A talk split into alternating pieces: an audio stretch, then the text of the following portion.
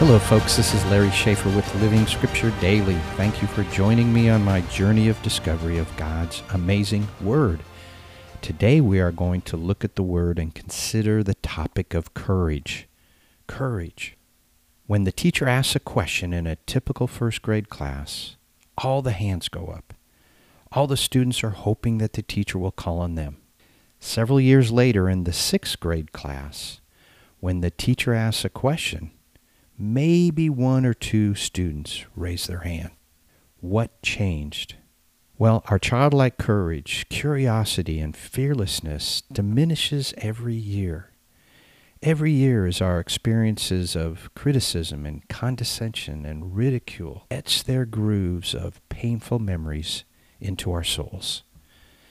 You know, in addition to the negative words of others, there simply are real life real life experiences of disappointment and defeat and failure, and they all just feed our psyche's compounding fear the fear to dream, the fear to hope, the fear to take action. So, today, folks, men and women of God, you are now many years since first grade. So, what is the state of your soul today? Many years ago, I heard Jill Briscoe say, Courage is fear that has said its prayer. Well, when you look out into the world and prayerfully conceive your future, what do you see? You know, perhaps your human nature causes you to look forward through a smudged lens telescope of fear and doubt. Your compounded experiences of fear and failure just seem to cloud your vision. What are you to do? Well, consider this, friends. Our thoughts of God are just too small. Our thoughts of our life in Christ, well, that's just too small as well. And consequently, our thoughts about God's calling upon our life, well, those thoughts are just too small as well. Allow me to reveal to you this amazing and vivid contrast of fear and courage. The timestamp is approximately 1000 BC. The text, 1 Samuel 13 and 14. The commander in chief of the Israelite army is the weak hearted King Saul. The enemy of Israel is the Philistines. And my friends, the honor of God is at stake. Here's what the Bible says.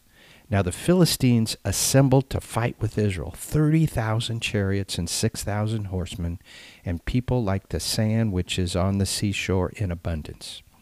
When the men of Israel saw that they were in trouble, they hid themselves in caves and thickets, in cliffs, in cellars, and in pits.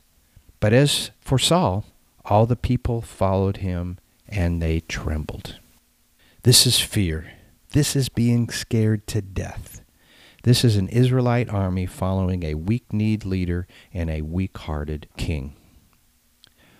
While the army hid, Jonathan, the son of Saul, said to his young armor bearer, He said, Come and let us cross over to the Philistines' garrison that is on the other side. But Jonathan did not tell his father. Friends, let's consider this contrast. I have a simple question for you. Is your life characterized by hiding? Hiding in the caves and the thickets and the cliffs and the cellars and in the pits? Or are you moving forward and crossing over the garrison to the other side? Perhaps your thoughts of God are too small. Perhaps your thoughts of your life in Christ are too small. And consequently, your thoughts about God's calling on, upon your life, and consequently, your thoughts about God's calling upon your life are too small. Well, the Bible continues Then Jonathan said to the young man who was carrying his armor, Come and let us cross over the garrison of these uncircumcised. Perhaps the Lord will work for us for the Lord is not restrained to save by many or by few. His armor bearer said to him, Do all that is in your heart. Turn yourself, and here I am with you according to your desire.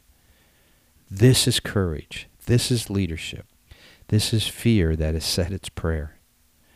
What is the source of his courage? Well, Jonathan knew what his father didn't know, and the young armor bearer knew what the Israelite army didn't know. They knew that the Lord is not restrained to save by many or by few. God is not restrained to do his work, whether there be many or there be few. You know, regarding the endeavors that we embark upon, our confidence lies often in the affirmations of many people and the volume of our resources. But God is not restrained by the many or the few. You see, Jonathan's confidence was not in the number of soldiers or in the volume of weapons and horses. His confidence was in God, who was not restrained by human resources, big or small. Jonathan went forward, and the Philistines fell down before him. Then the earth shook, and the rest of the army fled in fear. You see, my friends, God can, and He does at times, choose to use just one person, one person of courage, one person of faith, one person who looks beyond the compounded fears of their soul and places their confidence in God. A person who has a lofty view of God and therefore a lofty view of the plan that God has for their lives. Here's a quick learning alert. Note that when Jonathan crossed over by faith, he didn't know for sure what God was going to do. Remember what Jonathan said? He said to his armor bearer, Come and let us cross over. Perhaps the Lord will work for us. So Jonathan had faith, but he wasn't presumptuous. He didn't claim the victory. He surrendered himself to following God. He simply knew that God wanted him to cross over, but he didn't know what God was going to do exactly. Remember, courage is simply fear that has said its prayer. Once prayed up, courage takes action. Father, you first call us to be humble servants of you. And then once you have melted our hearts with your grace and your forgiveness, you lift up our heads, you turn our eyes towards the hill, and you tell us to go. You tell us to take action. The hills we're climbing, they are filled with dangers and difficulties. Nevertheless, this is the place that you have called us to. You've called us to serve and to minister and to be courageous among our families, in our workplace, in our neighborhoods, in our community, and in the mission fields that you have given to us. Give us strength, give us wisdom, and give us courage to follow where you lead us. Amen.